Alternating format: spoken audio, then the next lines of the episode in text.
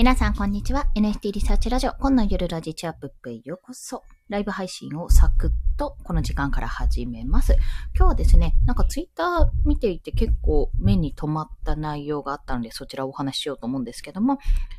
なんで NFT 参入クリエイターは嫌われるのかというところでございます。これね、なんでなんだろうなってずっとちょっと考えていたんですけども、おそらくですね、まあ表面上の情報だけを切り取ってなんか NFT はすぐ儲かるとか言われてるけど、実際儲かんないんじゃないかって実際試してみても、試してみて失敗とかなんか儲かんないんじゃないかって思って思ってたんと違う、期待外れだったって思ってる方ももしかするといらっしゃるかもしれないんですけど、おそらくですね、そっちじゃなくて、単純に経験はされてないけども、なんか嫌だ。てなんか嫌いっていうような状況じゃないかなと思ってるので、そちら側の切り口から今日はお話をしていこうと思います。で、まずですね、まあ、嫌われる理由のうちの一つとして、やっぱり、えっと、NFT に限らずなんですけど、仮想通貨界隈、仮想通貨とか NFT、まあ、そっちの界隈がおそらく嫌われてるであろうと見られてるんですね。で、これなんでかっていうと、これもおそらくになるんですけど、まあ、要は金持ってんでしょっって思われてるんじゃないかなっていうふうに感じてるんです。もし、それが事実だとしたら、まあ一部の人でもね、そういうふうに仮想通貨とか、あ仮想通貨界隈、まあそっちの情報を発信してる人や NFT の情報を発信してる人は基本的にお金持ってるんでしょ？か、もしくはお金を儲けようとしてるんでしょ？ってもし思ってるようであれば、ちょっとそれはね、一部誤解だなと感じておりますので、まあそちらについての誤解も紐解いていこうかなと思っております。で、まあなぜかというと、仮想通貨も、あと NFT もですね、正直言ってそんなに、あの、最初のコストはかかりません。まあ、あの、全くもって0円ではないってことは言っておきますけども、それはもちろんね、あの、自分の日本円を仮想通貨に変変換するというか、まあ、変えるための資金はある程度必要なんですけども、基本的にビットコインって1ビットコインから買えるものじゃなくて、0.00001ビットコインとか から買えるので、まあ、なんか変な話、1円、1円は無理だね。500円とか1000円ぐらいからビットコインって買えるんですよ。で、それを持ってれば、まあ仮想通貨持ってる話になるわけじゃないですか。で、考えたら、まあ普通にお金持ちじゃなくても、まあね、1000円ぐらいで、ランチ代、ちょっとお高いランチ代ぐらいで、まあ買えるわけなんですよ。そして口座開設も別にお金かからないんですよね。ただなんです。そこ無料で開設できるので、仮想通貨を持つこと自体は、正直言ってやるかやらないかの違いで誰でもできるってことをまず一つお話しします。いくら入れなさいっていうのも、特に私が入ってる口座では、あの絶対1万円以上入れなさいとか、この口座に入れなさいっていうのも特にないので、まあそういった面でも大丈夫かなと感じているんですね。まあそれが一つ。で、NFT の発行に関しては、まあクリエイターがね、NFT を発行するっていうことに関しては、イーサリアムバージョンを作るのであれば、多少のそこはね、手数料かかります。かかりますが、基本的にポリゴンで出せばそこまでの手数料かかんないんですよ。もう、だいぶ桁違いますからね。ポリゴンって、1ポリゴンが今200円ぐらいじゃないですかね。って考えたら手数料って 0. 何ポリゴンとかなんですよ。だから、数円から、まあ、10円ぐらいかな、かかるとしてもそれぐらいしかかからないので、現状としては、現状としてはですよ、ポリゴンの値が上がったらまた別ですけども、って考えたら、ポリゴンブロックチェーン上でやるんだったら別にそこまでのガスガス代もかからないので、まあ、出品すること自体もそんなに難しくないと。講座を開いて、それをウォレットアプリに移して、ウォレットアプリとオープンシーとか、そういったマーケットプレイスをつなげて、まあそこ経由で販売するって形なので、まあそんなにかからないと。はい。ということで、まあ仮想通貨を持ってる人は、もう基本的に儲けようとしてるとか、お金を持ってる人だとか、NFT をやってる人、えー、買ってる人ないし、作ってる人は、なんか、お金儲けをしようとしてる人だというか、まあ、お金持ってる人だっていう考え方は、まあ、とりあえずそうでもないと。割と一般市民の私でもやってるくらいなので、そこまで、あの、なんていうのかな、お金持ちがやってる道楽だろみたいな感じな話ではないってことはまず一つ挙げられます。そして、まあ、なぜ NFT クリエイターが嫌がられるかってところで、まあ、二つ目、現存の従来のイラストレーターさんとか絵師さんとか、まあ、同人作家さんとか、まあ、いらっしゃると思うんですけども、書いていった人が、じゃあ NFT に参戦したら、お金儲けのためにアートを使うのか、自分の作品をあの、お金儲けのために使うのかみたいな感じで思われるかもしれない。まあそういう切り口から嫌われてるのかなって思う人もいると思うので、まあそこを言ってしまうと、まあこれも言ってしまうと、お金を稼ぐことの何が悪いのかって話になっちゃうんですよ。で、それ、それって、だって普通に何かを作って売るって、なんて言うんですかね、この資本主義の社会において、まあ、全然普通のことですよねってとこなんですよね。それが。まあ、だってポッキーだって普通に158円とかもうもっと高いのかもしれないですけど、それぐらいで売れてますよねって、欲しい人はそれ買ってますよねっていう話なんですよ。何かを買ったり食べたりすることに対して、別にお金かけずにやることもできますよ。物々交換とかね。そういった形もできるけど、まあ、基本的に、まあ、日本円ないし、いろんなところでお金がかかるわけで、まあ、その自分が生活していく上でも、やっぱり必要最低限のお金、通貨は必要なわけで、まあ、それに対して絵を売って、仕入れることの何が悪いんだろうっていうところになってしまうんですよ。で、ここの、あの、裏側っていうんですかね、そこで、まあ、こういう情報からかなーって思うところがあるんですが、一つは、まず、同人作家さんの話で言うと、同人作家さん、まあ、二次創作をされている方っていうのは基本的にあの、やっぱ二次創作、どなたか、まあ本家があって、それを自分なりにオリジナリティで解釈して、それを表現するっていうのは、基本的にグレーゾーンだったんですよ。だから大々的にね、これ公式二次創作です、スピンオフです、みたいな形で出てないものに関しては、基本的にグレーゾーン、まあ、あの、ダメって言われたら、作者とかね、あのー、その本家からダメって言われたらもう潰れちゃうようなところだったので、そういった意味で、やっぱりこれは趣味の範囲でやってると、自分が、あの、本家を応援するためにやっているとか、そういった名目でやるから、基本的には原価で売るっていうような、あの、文化があったらしいんですよね、どうやら。まあ、それは気持ちはわからなくないなって思うんですよ。好きへの思いがあってところは、それは全然構わないんですよ。そういう文化は文化で。ただ、そういう、あの、活動をされてきた方が、まあ、一部ね、クリプト忍者みたいに、あの、二次創作 OK だし、儲けるのも OK だし、全然値段つけてくれていいですよっていうような OK が出たものに対して、じゃあそれにあやかって自分のイラストとかをグッズ化するとか、もしくは漫画を描く、小説を描く、イラストを描く、何でもいいんですけども、それをやって、あの、収入を得られたら、じゃあそれはズルなのかって話なんですね。いや、ズルでもないし、別に本家がいいって言ってたんだからいいんじゃないかってところなんですよ。でもっと言ってしまえば、イラストレーターさんがっていうところから入るからちょっとややこしくなるのであって、あの、誰でもそれやっていいわけなので、イラストレーターさん、もっとイラストレーターさんじゃなくても、絵師さんとかじゃなくても、普通の一般的な人がそこに参入して、あの、二次創作売るっていうのは全然ありなわけなんですよね。ありなんですよ。要は、自分で商品を作って売ってるだけの話なので、そこに関して、以前はどう、あの、そういうことがあったかもしれないけども、今はそうじゃないんだなって、そういうふうにやれるところがあるんだなって思ったら、そこにあやかるのは全然問題はないと私は感じています。まあ、そこの摩擦は生じるだろうなと思うんですけども、まあ、どんどんでも、あの、著作権フリーじゃないですけど、そういうふうにフリーになっていく時代になるんじゃないかなと思われますね。はい。まあ、そこが一つ。そして、あとは、私以前ですね、何年前だろう ?28、7年前ぐらいか、の時に、い、そんな前じゃないな。5年前ぐらいかな の時に、あの、社会人講座みたいな、あの、とある専門学校の、えっ、ー、と、週末だけの講座みたいなの通ってたところが、ことがあるんですよ。イラスト講座かな？まあ、挫折したんですけど、最終的に。こんな基礎的なところを私は仕事をしながら、他の仕事をしながらはできないなっていうふうに感じたので、結局のところ挫折をしたんですが、その時に思ったのは、クリエイターさん、あの、それこそ絵を描く人ですね。えっと、例えば商業クリエイターさんだと、あれなのかな？カードゲームのイラストを描くとか、うん、そのゲームイラストを描くアプリとかのね、イラストを描くとか、そういったことがメインになるであろうと思うんですけども、そちらで、えっと、感じたのは、やっぱりね、おそらくですよ。おそらくそんなに単価は高くないと思います。うん。結構ギリギリでやってるっていうか、まあ、安く買ってるんじゃないかなっていう大元がね、じゃないかなってちょっと思ったんですよ。で、割と納期もギッチギチだし、みたいなところが、まあ、あったんじゃないかなってところが私の見解。要は、クリエイターさん、まあ、絵を描く人とか漫画を描く人とか、漫画家さんはまあ、売れればっていうところあるかもしれないですけど、結構労働環境としてはやっぱり好きとか、そういった原動力を元にしているので、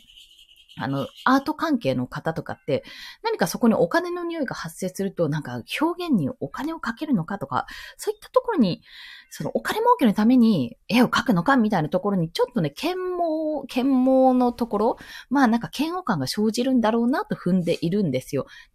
で、まあ、言ってしまえばですよ。あの、保育士さんって、まあ、低賃金なんですけど、あの、私の経験上ですけどね。それ保育関連って低賃金なんですよ、実は。で、それが、例えば今、じゃあ手取りが12万ぐらいだったとしたら、本当にそれぐらいですからね。12万ぐらいだったとしたら、じゃあ国が変えて、あの、まあ、NHT の技術が発展してね、まず保育士さんとどう関わりあるかわかんないですけど、発展して、例えば12万だったのが、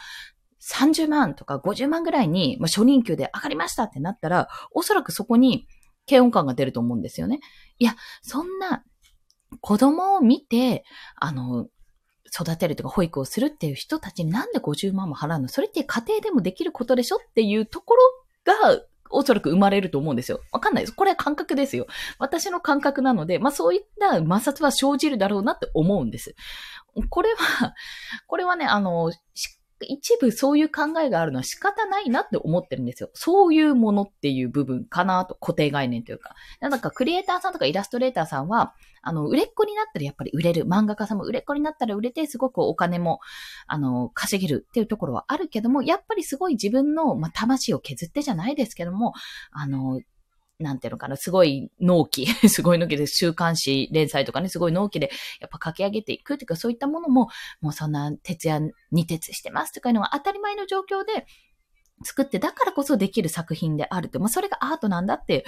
いう状況が、環境が、それが通常ですと。それが普通ですってそれがむしろ当たり前なんですってところから、いや、そんなことないよ。もっと楽に稼げるんだよって方法になったら、そっちに移動する人がいたら、なんでお前はそこから抜け出して楽な方向に稼ごうとするんだって話になってしまうわけですよ。まあ、そこに摩擦は生じますよね。どうしてもっていうところ。なので、まあ、クリエイターさん、イラストレーターさん、漫画家さん、何でもいいんですけども、そうやって何かを作る人っていうのが当たり前だよね。こういう状況っていう文化が生まれていて、まあ、ママだから子供を見るのは当たり前で化粧なんてできないのはしょうがないよね。おしゃれするとかありえないよね。ママだから子供を保育園に0歳の時から預けて仕事するなんてありえないよね。みたいな固定概念と一緒ですよ。そういったところがあるんじゃないかと私は踏んでいるんですね。まあ、そこが嫌われる原因っていうところ、その NFT になんで参入するのこのクリエイターさん。やっぱりお金が必要なんだ。お金稼ぎ、お金儲けなんでしょっていうふうに思われてしまうのかなとちょっと思うところはあります。で、まあ、そこは、あの、お金儲けに対する、お金儲けというか、お金を稼ぐってことに対する、やっぱりその、マインドブロックがありますよねってとこなんですよ。で、あの、ここはね、日本特有なのかわかんないですけど、私もね、でも少なからず持っていたんです、ここ。まあ、この人稼いでいいな、みたいなところ正直ありましたよ。YouTuber とか、それこそ、あと芸能人の方とか、クリエイターの方が、この人はすごいウハウハだな、みたいなことを思っていた時期もあったんですけど、実際にじゃあ YouTube やってる人とか、まあ、YouTube ってどんなもんなんだろうって作る側にね、作ったことないですけど、立ってみたりとか、あと、クリエイター側に立ってみて、あ、これ売れる？すぐ売れるなんてこと絶対ないわってまあ、痛感したわけですよ。実体験を元にしたら。で、なんか商品を作ったらすぐ売れるなんてことも絶対ないし、どうやったらじゃあ売れるようになる？この無名の自分がどうやったら商品を売れるか、どうやったら自分の作品が売れるか、どうやったらみんなに、例えば YouTube だったら見てもらえるかってめちゃめちゃ考えていろいろやった結果があそこなんですね。あの、ヒカキンさんとか今想像しながら言いましたけども。で、それも同様で、例えばインフルエンサーと言われている方々が、なんかやっぱりその、この人たちを本とか、有料教材とかすごい高いの出して、なんかバカスカ売ってんな、みたいなところがきっとあると思うんですよ。少なからず私も思っていた時期ありますよ。なんでこの人こんなに売れてんだろうと思う時あったんですけども、やっぱりその人の、あの、情報とか見たり、それこそね、発信してるところとか見たり、実際にね、あの、交流したりすると、あ、この人、こんなにやってんじゃんっていう、その本当に目に見えない裏側の部分がすごく見えるわけなんですよ。で、ということは、結局はなんだよ、これ、なんかこんなに儲けてとか思っていた時期って本当に表面しか見てなくて、その地下、地下というか氷山の一角ですよね。そのもっと下の方とか、もう見えなかった部分を見たときに、こんな努力は私はしてないわっていうふうに思ったわけです。で、実際にやってみたらそんなに簡単にサクッといくもんじゃないわっていうことになるわけですよ。そう。だからこそ、あの、NFT の今の NFT ってなんだかな仮想通貨ってなんだかなって、もう好き嫌いはもうしょうがないので、それを嫌う分には全然問題ないし、まあ当たり前だし、それ仕方ないじゃないですか。私もバナナ嫌いですもん。バナナ食べらんないですもん。あんまり、まあ鼻つまめば食べられますけど、じゃあバナナ好きになりなさいとか言われても多分バナナ好きになれないんですよ。しょうがない。これ小さい頃からだと。と同じように NFT 嫌いですっていう人はもうしょうがないから、それはそれでいいんですよ。全然いいの。そこはね。ただ、あの、もしね、あの、情報いろいろ知調べてとかやってみて目についた情報を見てみて、あとは実際にその NFT やってみたら、あ、なんか思ってたのと違うなって思うこともあると思うんですよ、そこはね。ので、まあそれを発信していくのは、やっぱりこの情報発信をしている我々とか、まあ私を含め、情報発信者がそこの誤解を解くわけじゃないですけども、まあこういうふうなことがあるんだよってことは、やっぱり常に伝え続けなきゃいけないんだろうなってことを感じているわけです。で、まあ、NFT 参入クリエイターが嫌われるわけっていうのは、まあ、もともとそのクリエイター界隈の文化で、やっぱりこの儲けるってことに対しての抵抗感。だって基本的には魂、魂削ってじゃないですけども、頑張って頑張って、すごいもう毎日毎日書いて書いて書いてやるもんでしょって、そういったところはやっぱり少なからず文化としてあって固定概念として残ってるんだなって思います。そこがまず一つ。あとは、まあなんかやっぱ仮想通貨持ってる人とか NFT やってる人はおそらく金持ちだろうなっていうふうに、そんな余裕ないよみたいなふうに思われるんだろうなっていうところですね。あ、こんにちは。仮想、仮想流太さんですね。はじめまして。よろしくお願いします。ありがとうございます。まあ、そんな感じで今 お話ししてたんですけど、まあ、この辺が、もしかしたら、まあ、なのかなって、もしかするとね、あの、いろいろ調べてみたらもっと深い文化があって、まあ、こういうふうに今までやってきたことに対して、いきなりパッと現れてきた人がパッとこう新しいあの文化をバッて出してきて、そっちにみんながね、一過性のブームみたいな、わーってなんだこれなんだこれすごいすごいって、やっぱり影響力のある何々さんが言うことは本当だったみたいな感じで浮かれてるのを見ると、せっかく今まで作ってきたものがあったのに、いきなりポッと出た人がバーってさらっていくのに対してちょっと嫌だなって思うところもあるだろうし、わかんないですよ、この辺は。想像だからだし、あの、なんか、ね、いろいろあると思うんですよってとこなんです。そうなんです。本当にね、初めから儲かる人なんて絶対いないんですよって。あの、当たり前のことだと思うんですけど、本当にね、痛感しました、私は。なんか会社員って本当に良かったなって、会社員の時めちゃめちゃ楽だったよなって思いますもん、今なら。っていうことと同じで、あの、だからこそ、こう、知らないから言ってしまう部分ももちろんあるので、まあその知らない部分をあの、表面だけ見て、いや、実はこうなんだよってことを情報発信していくのももちろん大事だし、まあ、無理に引き込まなくても、嫌いな人は嫌いでそっちで進んでいけばいいだけの話なので、まあ、私は、あの、もし誤解を生まないようにね、こういう人もいるけど、実際に試してみたらこうだったよっていうので、まあ、どちらを選ぶのはあなた自身ですよって、あの、選択の自由を与えるとともにやるのは大事だろうなっていうことは感じてます。はい、そうなんですよ、りゅうたさん。努力なしで、ね、もうからないですよね。なんか、そんな甘い世界じゃなかったですよね。なんか、ニュース見るとね、NFT でその、小学生が描いたゾンビズーさんとか、あの、小学生が描いたイラストが、すごい価値が高まったとかも、あの、まあ、それ、そのクリエイター自身にも、そのお子さんというか、そのクリエイター自身に投資をしてるって部分ももちろんあると思うけど、その子も結局、小さい時からその重責を背負うわけなんで、なんか、それでアーティストにならなかったら、お前なんでせっかくお前に金かけたのにとか思われることだって絶対あるし、周りから、きっと、あの、あんな風に、あの、そんな小さい子に、の絵にお金をかけて、バカ見て、みたいな風刺とかも出てくるわけなんですよ。結局、目立つ人って叩かれる。絶対叩かれてしまう。でも、それすら、あの、覚悟の上でやってるわけじゃないですか、実際に。って考えたら、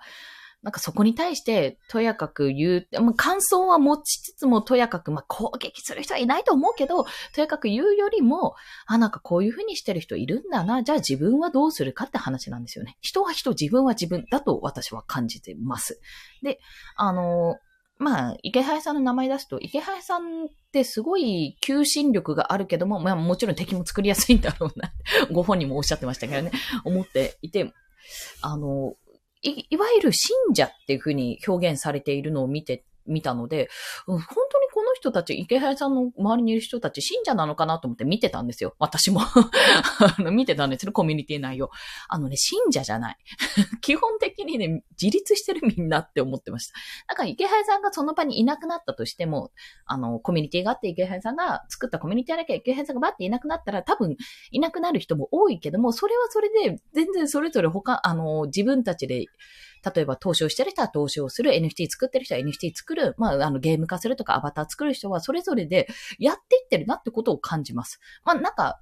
なんて言ったら、ギルド的な感じだなっていうふうに感じてますね、見てて。うん。あ、イーサの手数料ほんと高すぎです。リュウタンさん、そうです。高すぎです。今、いくらなんだろう最近ちょっと取引してないからあれですけども、なんかね、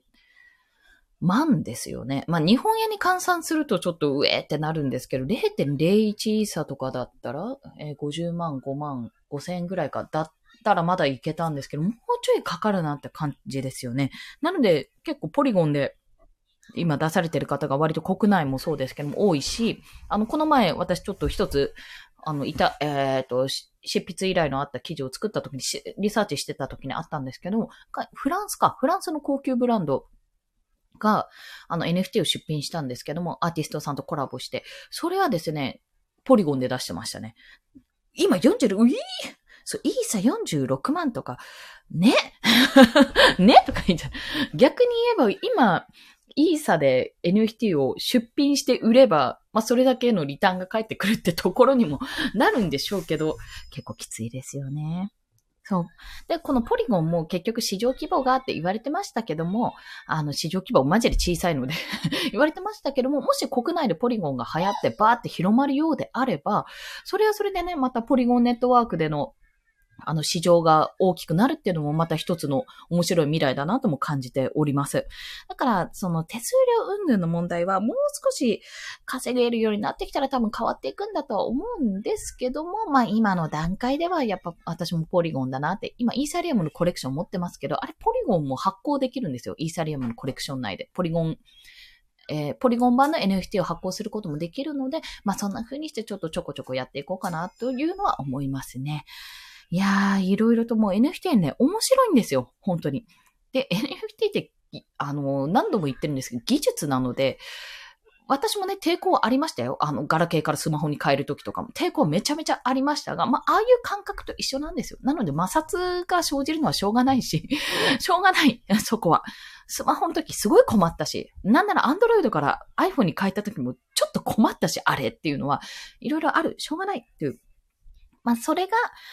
それが、まあ、どんどん広まっていって日常化する、まあ、数年後、10年後ぐらいに日常化されている時に、ああ、なんか NFT ってこういう技術だったの、こういうふうにやればよかったんだねって、仮想通貨でのやり取り、アマゾンをビット、アマゾンでの商品をビットコインで買うとかいう未来も全然普通に起こると思うので、そういった時に、ああ、なんかあんな風に言ってたけど結構こういう風に広まっていくんだね、みたいな話になるんだと思います。まあ、悲しい事実はね、悲しい発言とかいろいろあるみたいなんですけども、叩かれるみたいな方があるみたいなんですが、結局のとこね、日常化していくと思っているんですよ、そこは。そんな話もあったね、みたいな。でもそれを言った人は当初、こんなこと言ってたけど、いざ使ってみたら意外と良かったね、みたいな結果になると思いますよ。あの、もう覚えてないかもしれないけど。そしてポリゴンもね、広まっていくと嬉しいです。そしてポリゴンも広まっていったら、ポリゴンでやり取りするとかもう、全然、ポリゴンネットワーク上でブロックチェーン上か。で、なんかいろいろ発行してそれを買うとか、日用品買うとかも全然普通にね、あり得る未来なんですよね。きっと私が想像するにですけど。だからこそ、まあなんか、嫌われてる、なんで嫌われてるんだろうか、なんか NFT やるとやっぱ詐欺師ばっかりなのかなとか思われてるのを少しでもちょっと解消したい。まあ詐欺師はいますけど、変な DM が普通に届きますけども、それって生きててね、生きてる中で全然詐欺とか普通にありますからね。うん。あ、そうですね。ソラナ経済圏、てかすごいですよね。 OpenSea以外に、あの、ソラナもそうだし、どこだっけな？ Tofu？Tofu NFT だっけ？とか、あの、いろんな新しいプラットフォームができてきて、結構ポリゴンメインでやってくれてるところが多いんですよね。なので、そっち、いろんなところをね、 OpenSea以外にもいろんなところを試してみて、まあ自分の SNS 経由とかでこういうところで発行できますよっていうのをやってみるのも、私は楽しいんじゃないかなって、今ちょっと自分ではできてないですけど、楽しいかなと思います。コレクションをね、あの、オープンシー内でいろいろ持つのももちろんいいんですけども、他のところであの、こっち、例えばファンデーション、まあ、招待されたらですけど、ファンデーションでは1万円をこういう風に売っていきますとか、そういう風にできたら、またそれも一つの手段なので、なんかいろんな展開ができる、いろんなことが考えられるっていうところがやっぱり面白い魅力だなって思うところの一つだと感じております。まあ、NFT って面白いんですよ、とにかく。ね、調べるだけでも、あの、実際にやらなくても情報を持ってる、調べてるだけで結構ね、変わりますよ。あの、こんな風にやり取りしてて、こんな風になってるんだっていうことが、自体が面白いので、まあ、実際やってみた方がもっともっと何百倍も面白いんですけどね。今更、むしろイーサリアムはね、取っといた方が今良さそうっていう風な話もありますし、どんどん値上がりするならっていう。イーサリアム版が今度はどう変わっていくかっていう、まあ、ハイブランド系がイーサリアムでとどまって、まあ、ポリゴンは、あの、いろんな人が手が出しやすいような仕様になっていて、どんどんポリゴン版でも、あの、価格が上がっていくっていうような形になるかもしれないですね、どんどん。まあ、この辺が、いろいろ NFT 参入クリエイターさんがね、あの、嫌われちゃうってところはありつつも、まあ、実際楽しいので、その辺の声もあるんだなってことを遠目に見つつ、まあ、やっていくのが一番かなと思ってます。一つの体験としてやるのはもう全然ありだし、売れなかったとしても、それ体験一つで、ブログ作れちゃう。メディア作れると思いますよ。そこ。そういったのも踏まえてね、Kindle とか出してる方もいらっしゃいますし、そういったことで、あの、まあ、これも儲けてるのかって話になっちゃうかもしれないけど、情報商材だっていう話になっちゃうかもしれないんですけども、そういうふうにね、自分の商品を作っていて売るっていうことをやっていくと、また別の世界が見えてくるので、ヒカキンさんでマジ苦労してんだなとかいうのが分かってくると思うので その辺を見ていただければなっていうところでございます。まあ、実際にね、自分がそっち側を見てみないと分からないことの方が本当に多いと思います。うん、自分の経験上ですけど。だからこそ、まあなんか、言われる、言われて傷つく人ももしかするといらっしゃると思うし、私もどちらかというとご多分に漏れず傷つくタイプの方だと思うので、まあその辺をどうやって距離を保っていくかとか、そういったところ自分の芯を曲げずにいられるかっていうのは、また今後の自分の行動次第にもなってくるかなとも感じております。まあ少しずつやっていこうかな。おそうなんですね。ポルカドット。ポルカドット。なんとなくふ、ふわっと聞いたことがあるんですけど、ちょっと待ってくださいね。ポルカドット。ポ、ポル、あれ、出てこない。ポルカドット。そうなんですよ NFT、そうそう、新たな NFT マーケットが、あー、なるほど、なるほど。そうなんだ。はん、おー。いや、いいですね。この結局のところ、どのブロックチェーン上でやるかっていうところも、今、イーサリアムが主流ですか？まあ、イーサが一番使いやすいんだと思うんですけども、ラップドイーサとかあるし、で、そこからポリゴンも出てきて、まあ、いろんな仮想通貨でやるっていうところも今度出てくると思うので、やっぱりやっていくと仮想通貨が欲しくなるんですよ。で、仮想通貨欲しくなると DeFi も試してみたくなるっていう、そのね、沼にはまってしまうので、皆さん、あの、自己責任で、ほどほどに 投資は自己責任でっていうところでございますね。ポルカドット気になるのは、これ、なんか本当にいろんなところが、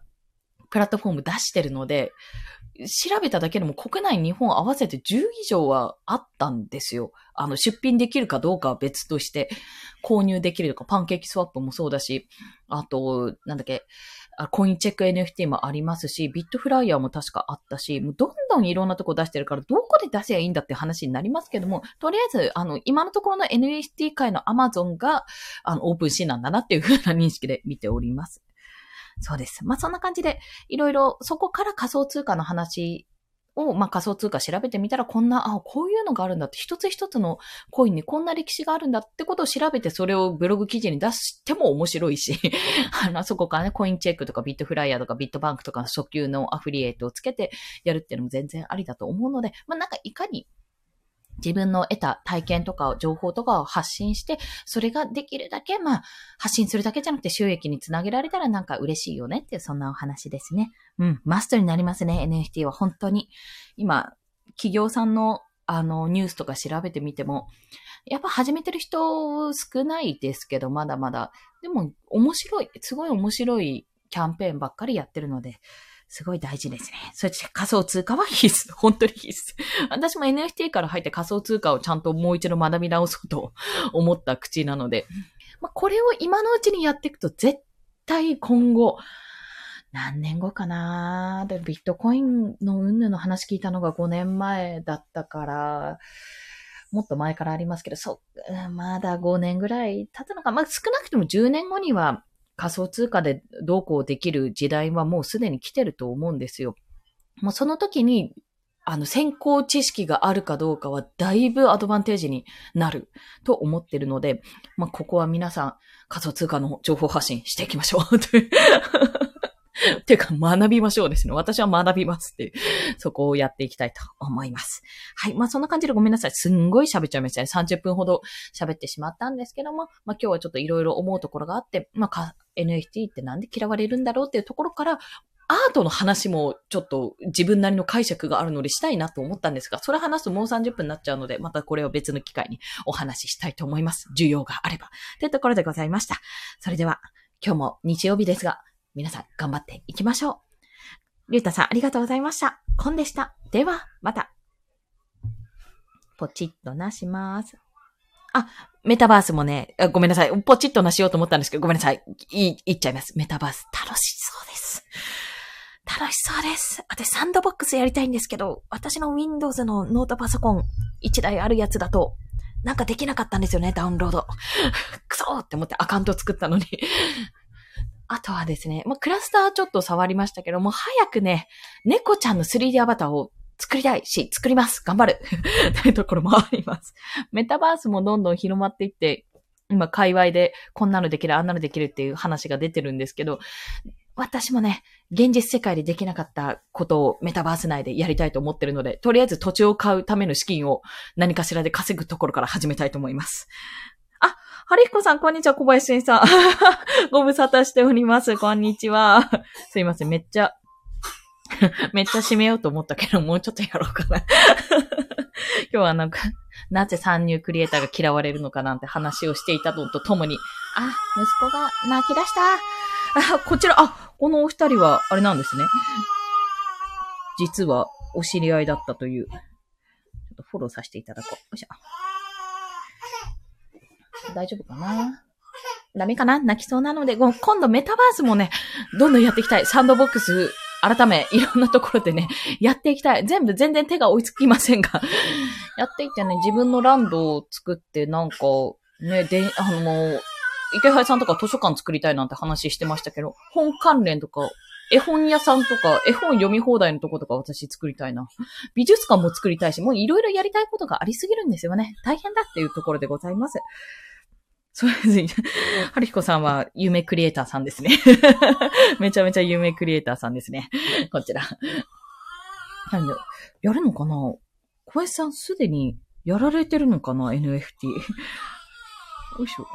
まあなんか、その形で本当にいろんな方々がこう参入していくのは、すげえと思いな、思うのを見つつも、まあ私はブログを書きつつ、自分の猫さんをどうやって